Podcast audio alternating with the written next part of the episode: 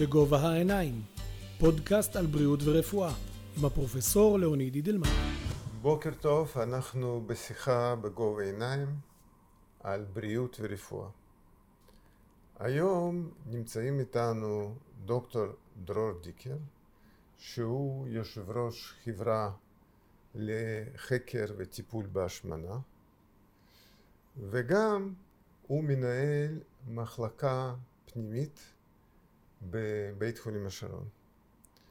ועל העבודה המסורה והמקצועית שלו הוא זכה להדליק משואה ביום העצמאות השנה. ונמצא איתנו דור לוי, שהוא לא קשור להשמנה, לא קשור לרפואה, ובגלל זה הוא פה. הוא משתתף בשיחה. ואנחנו היום מדברים על השמנה. דוקטור דיקר, האם השמנה זאת מחלה? אז זאת שאלה שהתחבטנו בה הרבה מאוד זמן, אבל אני חושב שהנושא הזה די נסגר. אנחנו מבינים היום שהשמנה היא חד משמעית מחלה, משום שאנחנו מבינים את הכשל הפיזיולוגי, ואנחנו מבינים מה הכשל הפיזיולוגי הזה גורם לאנשים שחיים עם השמנה. אנחנו מבינים שאנשים שרקמת השומן שלהם לא מתפקדת, החוסר תפקוד של רקמת השומן גורם לתחלואה, למשל, סוכרת. ברגע שרקמת השומן שלנו איננה מסוגלת לקבל אליה את העודף הקלורי, את הקלוריות העודפות שאנחנו אוכלים, הגוף בונה רקמת שומן באיברים לא תקינים. למשל, הוא בונה את רקמת השומן בתוך הכבד. הוא בונה את רקמת השומן בתוך הלבלב. כל אחד שיש לו עודף משקל, יש לו גם שומן בכבד? אז אנחנו צריכים לראות מה רמת התפקוד של רקמת השומן. לכן, כששאלת אותי האם השמנה היא מחלה, התשובה היא כן, אבל לא כל אנשים שחיים עם השמנה חולים. אנחנו רוצים לבדוק עם דור, האם ידעת שהשמנה זאת מחלה? לא.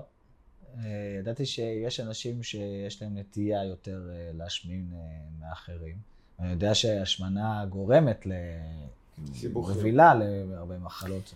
זאת בדיוק הבעיה. זאת הבעיה שלנו, ובעיה של אנשים שחיים עם השמנה, משום שהשמנה נתפסת על ידי כמעט מרבית הציבור כבעיה של אורח חיים, אוקיי? תאכל פחות, תעשה יותר פעילות גופנית, לא תהיה לך את הבעיה. וזה הכשל המחשבתי והכשל החברתי שאיתו אנחנו צריכים להתמודד. מדוע? משום שאם אנחנו נתקלים באדם שחי, שחי עם השמנה, אנחנו תופסים אותו כאדם עצלן. או כגרגירה. זה כאדם... כאילו הוא אשם. נכון. לא, אכלת יותר מדי, לא עשית פעילות גופנית, זאת התוצאה. בשעה שזה בדיוק הפוך. מה הכוונה? הכוונה היא שיש כשלים פיזיולוגיים. לדוגמה, אדם שחי עם השמנה, רמות הורמוני השובע שלו נמוכות יותר. קשה לו יותר להגיע לשובע כמו אדם שלא חי עם השמנה. זאת אומרת, בואו אה, בוא קצת אה, נדבר על זה. כשכל אחד מאיתנו אוכל, יש לו בשלב מסוים שלב שהוא כבר לא רוצה לאכול, נכון. או כבר לא יכול לאכול. נכון. מה קורה עם אנשים עם עודף משקל? נכון. אז אנחנו מחלקים את מעגל האכילה, מעגל השובע, לשלושה חלקים, כמו בצבא. החלק הראשון הוא האכילה ההישרדותית, האכילה הפיזיולוגית. אנחנו צריכים לאכול כדי להתקיים. מנקודה מסוימת והלאה, אנחנו עוברים לאכילת הנאה. זאת אומרת, אנחנו אוכלים בשל התחושה הטובה שהאוכל נותן לנו. זאת איננה אכילה הישרדותית. זה אנחנו... כבר לא הכרח, לא הכרח כדי לשרוד. נכון. זה כבר בשביל עודף זה הת... תענוג. נכון. לא עודף, אבל תענוג. זאת אומרת, באיזושהי נקודה כולנו, כשאנחנו אוכלים, אנחנו מרגישים, רגע, עכשיו אני לא חייב, אני עושה את זה בשביל לאכול את העוד מוס הזה. והחלק השלישי זה החלק הקוגנטיבי, החלק השכלי, שאומר לנו, עכשיו צריך להפסיק לאכול. שלושת המרכיבים האלה מרכיבים באופן פשטני את מעגל השובע והרעב. אצל אנשים שחיים עם השמנה, הגבולות מטשטשים. זאת אומרת, אנחנו יודעים למשל שקשה לאנשים שחיים עם השמנה, יש איזשהו אה, פגם שאומר להם, תפסיקו לאכול. זאת אומרת, המקום שבו הם מחליטים להפסיק לאכול הוא הרבה יותר מאוחר מאנשים שלא חיים השמנה. התחושה הזאת של בין האכילה ההישרדותית לאכילה הדוניסטית, לאכילת ההנאה, מתעמעמת אצלהם. זאת אומרת, אנחנו מזהים היום הפרעות פיזיולוגיות שגורמות להשמנה. עכשיו, אנחנו למשל לא אומרים לאדם שחי עם סוכרת, זה אשמתך. תאכל פחות, תעשה יותר פעילות גופנית, לא תהיה סוכרתי. אנחנו מבינים שיש בעיה עם האינסולין, ולכן יש מחלה. אנחנו לא אומרים לאנשים שיש להם יתר לחץ דם, אתה תאכל פחות, תעשה יותר פעילות גופנית, תעלים את לחץ הדם שלך. אנחנו אומרים לו לעשות את זה, אבל זה לא מעלים את לחץ הדם. אנחנו גם לא אומרים לאנשים עם אסתמה זאת אשמתך. אבל אנחנו כן אומרים לאנשים עם השמנה, ולכן הבעיה שלנו היום להסביר הן לאנשים שחיים עם השמנה והן לגורמי המקצוע והן לציבור, שפה מדובר בכשל פיזיולוגי שיש הרבה מאוד כשלים. אתם יודעים, בארצות הברית אה, פרופסור לי קפלן מהרווארד תיאר 56 כשלים פיזיולוגיים שמובילים להשמנה. כל אחד מהם בנפרד, כל אחד או כולם במצטבר? כל אחד מהם בנפרד היא סיבה להשמנה. למשל, אנחנו יודעים שיש אה, מה שאנחנו קוראים השמנה מונוגנטית. יש כשל, פיז... כשל גנטי אחד שגורם להשמנה. אחד, אנחנו יודעים לזהות אותו. גן, גן אחד? גן אחד, ש... אפילו בתוך הגן. בן אדם נולד עם גן מסוים, נכון. אז הוא כבר עלול להיות שמן. הוא לא עלול, הוא יהיה שמן, כי למשל, יש הורמון שנקרא לפטין, זה ההורמון שמסמל למוח שיש מספיק רקמת שומן, תפסיק לאכול. יש ילדים שנולדים עם החסר הזה, חסר של ההורמון הזה. לפטין? כן. אין להם משהו שמאותת למוח, תפסיק לאכול. הם אוכלים כל הזמן. בעיה גנטית. יש ילדים שנולדים עם חסר של הקולטן של ההורמון הזה. אז למרות שיש הורמון, אין את ה... נכון, אין את היכולת להורמון להיקשר לאזורים במוח שאומרים תפסיק לאכול. יש ילדים ומבוגרים שנולדים עם חסר של הקולטן במוח שהוא מה שנקרא master switch, המתג העליון של שובע ורעב, נקרא MC4 receptor. זאת אומרת, אנחנו יודעים לזהות היום... שהוא אחראי רק על הנושא הזה של האכילה. כן, נכון. ואז יש שינויים גנטיים שכבר בילדות אפשר לזהות ולטפל. אנחנו לילדים האלה מחזירים את ההורמון, אוקיי? ופותרים להם את הבעיה. אלה שחסר להם הורמון, או אלה שיש להם בעיה בקולטן, יש את ההורמון שאתה מחזיר אותו. ההורמון איך הזה... עושים, איך עושים את זה? זריקה. אה. נותנים זריקה. יש, זה קיים היום, באלה שאנחנו מזהים את הבעיה הגנטית הזאת, אנחנו מחזירים את ההורמון שחסר. אנחנו תלינו תקוות רבות בהורמון הזה, כי הוא ההורמון שמסמל בין, או מקשר בין רקמת השומן למוח, וכשהתחילו לתת את ההורמון הזה לאנשים שחיים עם השמנה, התברר שהגוף מפתח נוגדנים להורמון הזה, והוא מבטל את ההשפעה שלו. למעט אותם ילדים שחסר להם ההורמון הזה, ואז כשאנחנו מוסיפים להם את ההורמון הזה, הם יורדים בצורה מטורפת. אה, אז דווקא מי ש... כן. יפה, אז מי שחסר לו, הגוף, הגוף מקבל אותו. מי, ש, מי שיש לו, הגוף לא לוקח. נכון, לדוגמה, סוכרת סוג אחד. ילדים, שחס... נערים וגם מבוגרים, שחסר להם אינסולין, בגלל שהגוף לא מייצר את האינסולין. אז אנחנו מחזירים להם את האינסולין, בסדר? אז אנחנו יודעים היום לזהות כמה בעיות גנטיות של אלה שזיהינו, יש לנו טיפול, לא רק ההורמון, לא רק הלפטין, יש היום תרופה שנקראת סט מלנוטייד, שמטפלת בחסר של ה-MC4 רצפטור, של PCSK1 רצפטור. זאת אומרת, יש ארבע או חמש אה, בעיות גנטיות שאנחנו יודעים לזהות, שהן הסיבה להשמנה. אבל אלה הסיבות הנדירות מאוד, אנחנו מדברים על חמישה אחוז, 95 אחוז מהאנשים שחיים עם השמנה, אין להם סיבות גנטיות, אוקיי? כמה אחוז?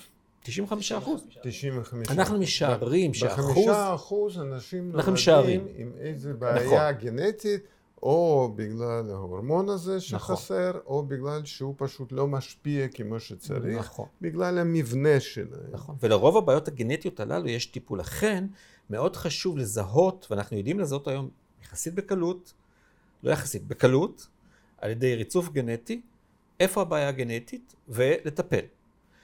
אבל זה המיעוט. רוב האנשים שחיים עם השמנה, יש להם אולי תרומה גנטית, אבל הסיבה היא סיבה פיזיולוגית אחרת, כמו שציינתי. חסר בהורמוני השובע, חסר השפעה של הורמוני השובע, בעיות אחרות, אה, בעיות אנדוקריניות שונות, שאנחנו צריכים לבדוק ולראות. בנוגע לשובע, יש כן. שאלה. אה, הגודל של הקיבה, הוא גם משפיע על השובע, לא? נכון. השובע זה מנגנון מאוד מאוד מורכב ומסובך, אנחנו לא יודעים את כולו. ואחד המנגנונים שגורם לנו להיות שבעים, זה בדיוק מה שאתה מתאר, הקיבה. מה קורה בקיבה? כאשר נכנס אוכל לתוך הקיבה, האוכל הזה אה, גורם למתח של קירות הקיבה. המתח הפיזי של קירות הקיבה מתווך על ידי עצב שנקרא עצב הווגוסה ועצב הטועה למרכזי הרעב במוח. זאת אומרת, כאשר אנחנו אוכלים, הקיבה נמתחת, מאותתת למוח, נכנס אוכל, אין צורך לאכול יותר. שוב, יש אנשים שאו שהקיבה שלהם, שהיא שריר מאוד גדולה, או שהאותות האלה של מתיחת הקיבה אינם מפוענחים נכון על ידי המוח, והם לא מרגישים שובע. ולכן, דרך אגב, הניתוחים הבריאטריים, הניתוחים שבהם אנחנו הם, גורמים לשינוי של אה, מהלך הקיבה כדי להביא לירידה במשקל, רובם מצמצמים את גודל הקיבה לגודל מאוד מאוד קטן, ניתוחים ו- להורדת משקל. כן, כן. ובכך משפרים את האיתות הזה למוח של שובע. זאת אומרת, אתה רואה שכבר דיברנו כרגע, בדקות האלה, על מנגנונים פיזיולוגיים. קשה להסביר את זה לאנשים שחיים עם השמנה, ועוד יותר לסביבה, אה, שמדובר פה בבעיה פיזיולוגית, ולכן הסטיגמה הזאת, שהיא בעייתית ביותר על אנשים שחיים עם השמנה, חייבת להיעלם. הנושא של סטיגמה הוא, הוא במרכז הטיפול של אנשים שחיים עם השמנה, משום שזה משפיע על ה- אה, איכות החיים שלהם. הם הרבה פעמים מנודים ומופלים. זה משפיע על נישואים, זה משפיע על השתכרות, זה משפיע על הקבלה החברתית שלהם, זה משפיע על כל שטחי החיים. ומה שאנחנו רואים, לצערנו הרב, אנחנו למדנו שאנשים שחיים עם השמנה עוברים תהליך של אינטרנליזציה, הפנמה של הסטיגמה החברתית. זאת אומרת, כשאנשים באים אליי לטיפול, הם מאמינים שהם אשמים. זאת אומרת שההשמנה היא אשמה שלהם. בסקר מאוד רחב, במאמר שפרסמנו לאחרונה, בדקנו למעלה מ-14 אלף אנשים שחיים השמנה ב-11 מדינות, כולל ישראל. כששאלנו את האנשים, אמ, מי אתם חושבים אחראי על הטיפול בהשמנה? התשובה של 80 אחוז ברחבי העולם, כולל בישראל, 80 אחוז מהאנשים שחיים עם השמנה, ענו, אנחנו אחראים בלעדית על הטיפול בהשמנה. עכשיו, אתה חושב שמישהו שחי עם סוכרת היה עונה כזה תשובה? מישהו שחי עם עם התקף. לב, אסתמה, היה עונה כזאת תשובה? בוודאי שלא, כי הוא מבין, אלרגיה גם. נכון. נגיד, כי הוא משהו מבין ש, שיש מחלה שלא הוא הגורם שצריך לטפל בהשמנה. אנשים שחיים עם השמנה מפנימים את הסטיגמה החברתית שהם אשמים בהשמנה שלהם. ועל ידי כך גם משלימים עם זה. נכון, ולא פונים לעזרה רפואית, לטיפול רפואי. עכשיו, בדקנו. ברחבי העולם הממוצע היה שש שנים בין הנקודה שבה אדם התחיל אה, לטפל בהשמנה שלו, לבין זה שהוא פנה בכלל לדבר עם הרופא שלו על ההשמנה.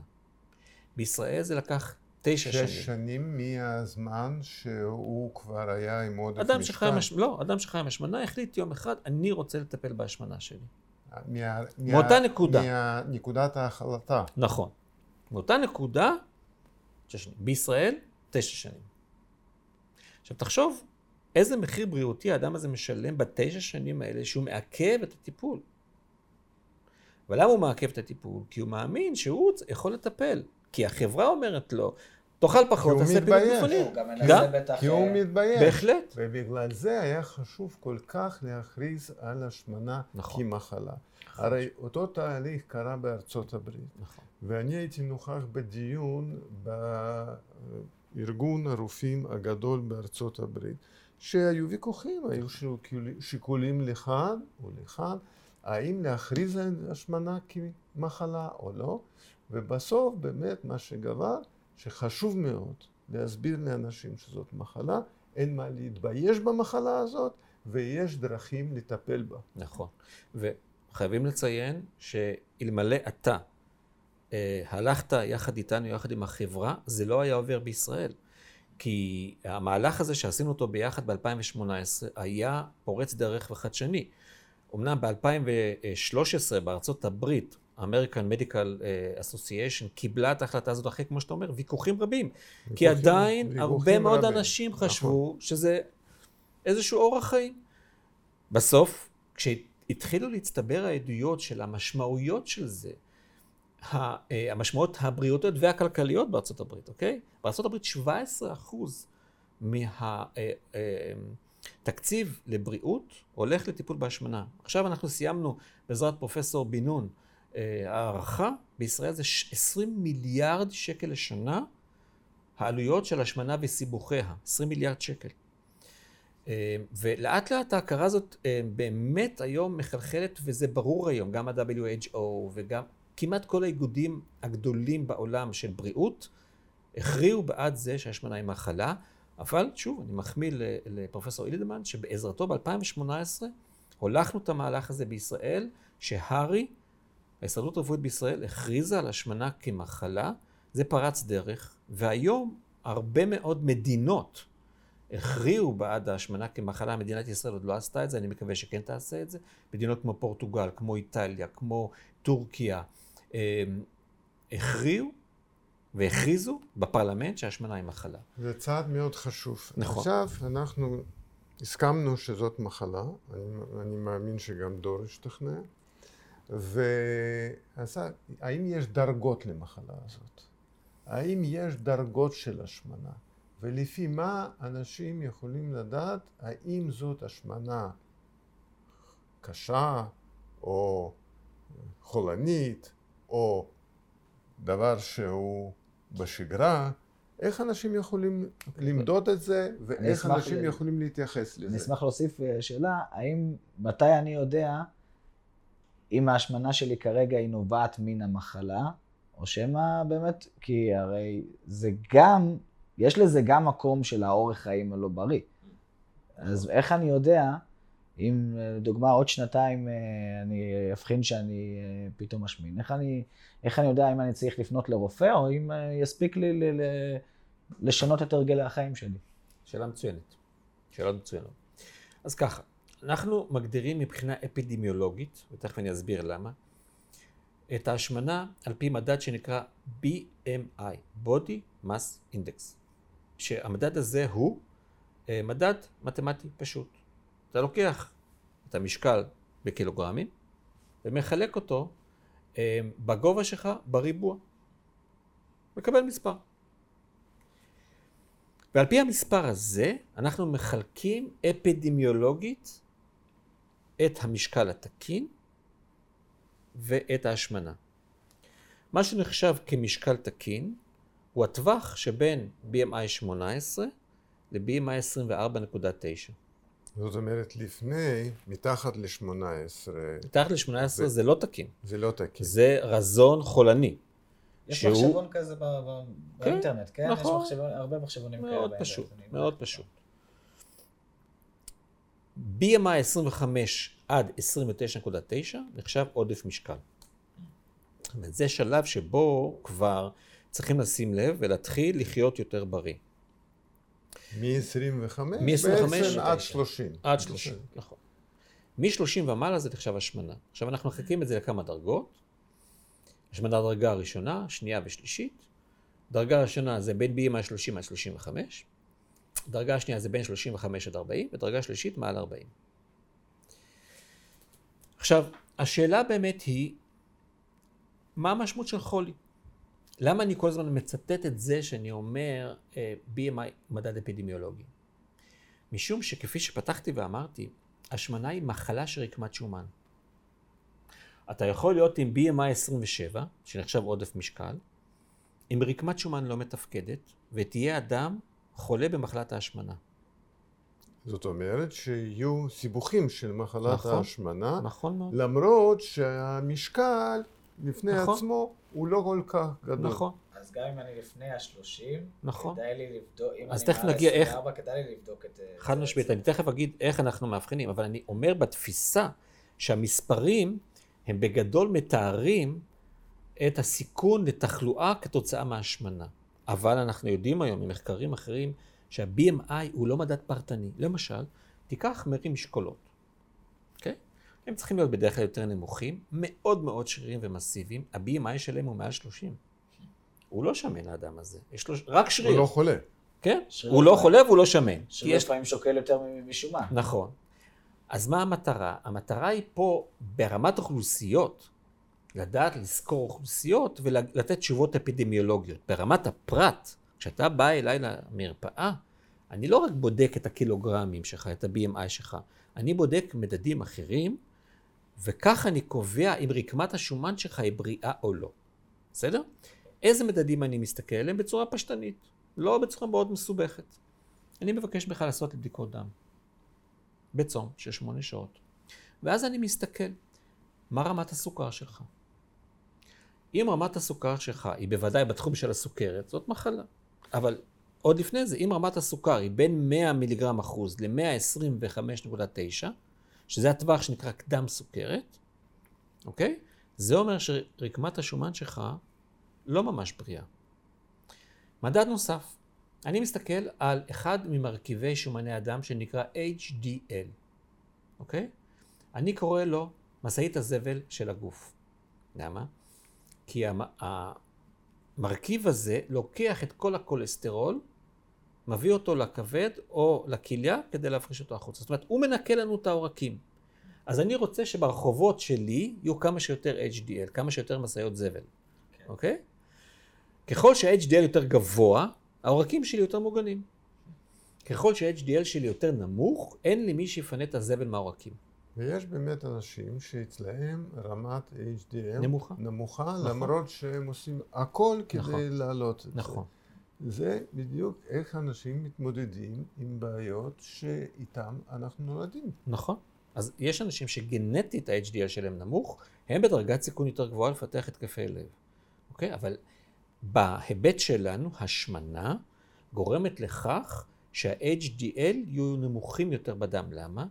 כי המשאיות זבל האלה כל כך עמוסות עם רכיבי שומן, שהגוף מפריש אותם הרבה יותר מהר.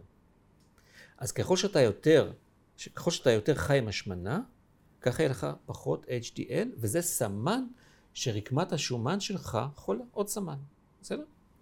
סמן שני זה רמת הטריגליצרידים, גם איזשהו מרכיב אה, במרכיבי שומני הדם.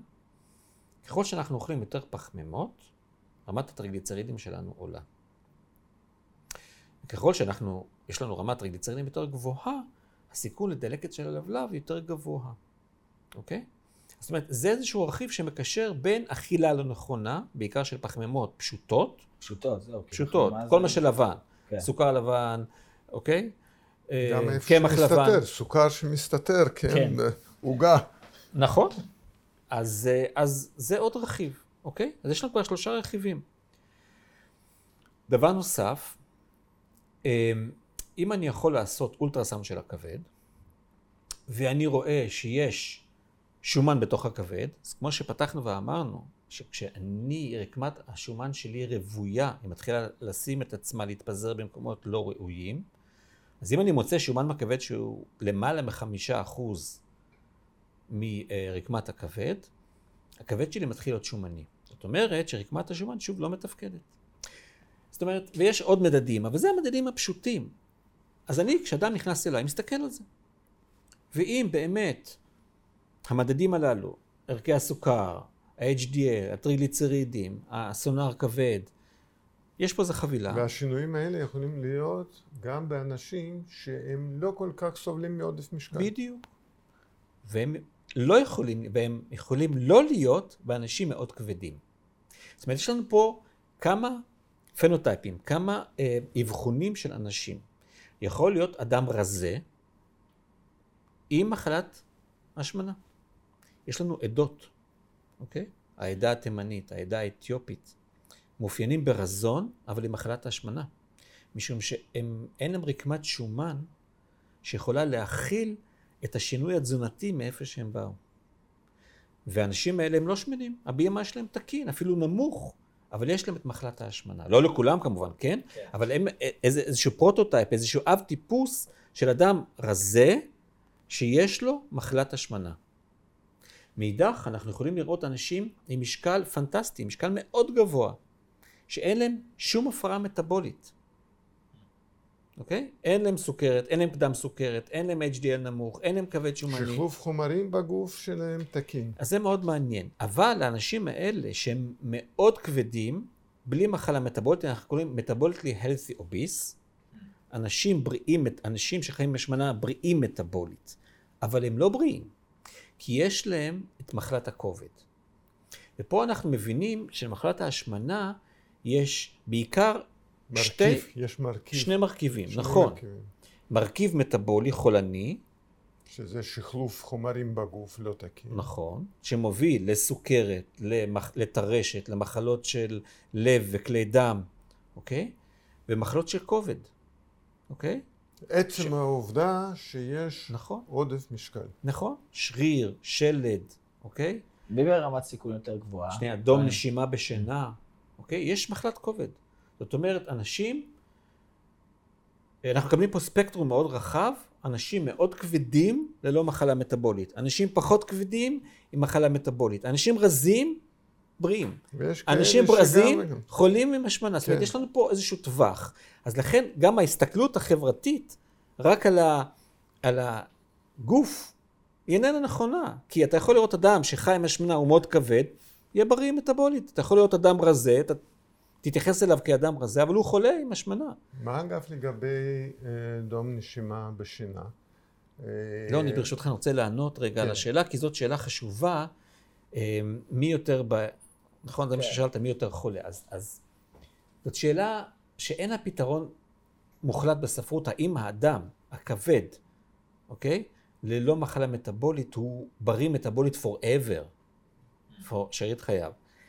אישית אני חושב שאנשים שחיים עם השמנה, עם אה, רמה מטבולית תקינה, הסיכוי שלהם לפתח תחלואה קרדיו-וסקולרית לב וכלי דם הוא נמוך. הוא לא אפס, אבל הוא נמוך. כן, אנחנו רואים אנשים מבוגרים מאוד שמאריכים חיים ועם עודף משקל. נכון. יש כאלה, נכון. אבל רובם לא. נכון. כי רובם לא בריאים מטבולית, אוקיי? ומאידך האדם הרזה, החולה מטבולית, הוא בסיכון הכי גבוה. בסיכון הכי גבוה. הכי גבוה. הכי גבוה. כי אין לו רקמת שומן, הוא לא יודע איפה לשים. לאדם שחי עם השמנה, שיש לו בעיה מטבולית, יש לו רקמת שומן. אולי היא לא מתפקדת, אולי היא כן מתפקדת. הוא גם יכול... לא מאבחן את זה בזמן. נכון. הוא לא פונה לטיפול רפואי בזמן. נכון, כי הוא חושב אני רזה, אני לא זה. הם בסיכון לתמותה הכי גבוה.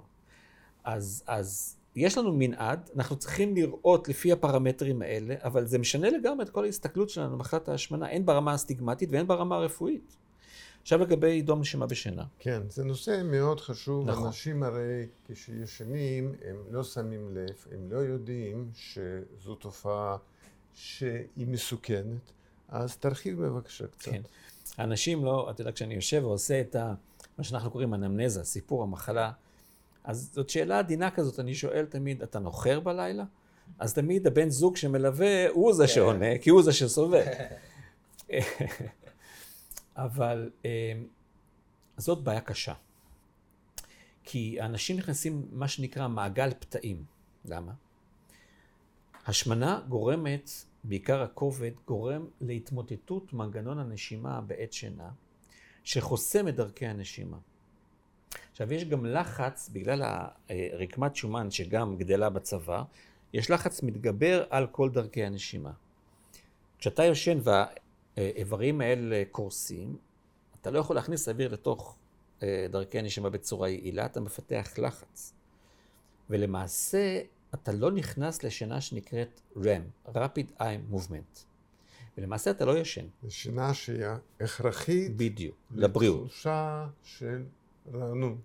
נכון, לבריאות. לבריאות. אם אתה לא נכנס לשינה הזאת, למרות שכאילו אתה רדום... זה מהדרגות כאילו המאוחרות של השינה, נכון? נכון, כאילו, זה אחרי הכי עמוק. זה נכון. שינה הכי עמוקה, שינה הכי עמוקה, דווקא RIM קוראים לזה? REM, REM. Rapid Eye Movement, היא השינה הכי חשובה, משום שיש מחקרים פנטסטיים בהיבט הזה. בדקו אנשים, בדקו את ה-CSF, את נוזל אה, עמוד השדרה, וראו מה המשמעות של חוסר הכניסה ל-REM ולתחלואה, אוקיי? עכשיו, אדם שחי עם השמנה לא נכנס ל-REM, כי מוח לא נח. בשלב זה מוח לא נכון? נח. לא מפנה את כל הרעלים. נכון. הוא כל הזמן עובד, 24 שעות, טורים. ואז חוסר הכניסה ל-REM, חוסר הכניסה לשינה, תורמת להשמנה. עכשיו, אנשים עולים במשקל, מעגל- מעגל קסמים. בדיוק עוד יותר לא נכנסים ל-REM. REM גורם להם להשמין, וככה המעגל הזה עובד. זאת אומרת, מבחינתי, אחד הפקטורים, אחד הגורמים הכי חשובים להשמנה, זה חוסר שינה. עכשיו, זה גם עובדים שעובדים במשמרות, כמו רופאים, אוקיי? אחיות, צוות רפואי, מאבטחים, כל מי שלא עובד, כן. כל מי שלא ישן. זה שאתה ישן בעל היום למחרת, לא מתקן. מעבר לחוסר ב-REM, יש לנו שעונים ביולוגיים. יש המון עבודות גם מדהימות, שמראות מה החשיבות של הפעולות הנכונות בזמן הנכון לגוף. אוקיי? השעונים הביולוגיים מסנכרנים את המטאבוליזם הבריא של הגוף. אני רוצה רק שנייה להדגיש שבנוסף למה שנאמר, דום נשימה בשינה גורם גם לעומס על הלב, וגורם לתופעות בכל הגוף, כולל בזרימת הדם במו- במוח ובלב ובמקומות אחרים. נכון. אז זה מאוד מורכב, ואם יש תופעה כזאת, אנשים לא רוצים לגלות את זה. יש לזה טיפול, חשוב מאוד לזהות את זה בזמן ולטפל בבעיה. אפשר משמעית. לטפל בזה. חד משמעית. פרופסור דלמן צודק במאה אחוז, אני לא נגעתי במחלה שנקראת דום נשימה בשינה, אני נגעתי בנקודה של התרומה ההדדית בין השמנה לדום נשימה בשינה, אבל דום נשימה בשינה, אחד הדברים החמורים שהוא עושה זה אה, עיבוי של שריר הלב ואי ספיקת לב. כאן מסתיים חלק הראשון של השיחה עם דוקטור דיקר. אני מזמין אתכם לחלק שני, שיהיה לא פחות מעניין מחלק הראשון. בגובה העיניים, פודקאסט על בריאות ורפואה, עם הפרופסור לאוניד אידלמן.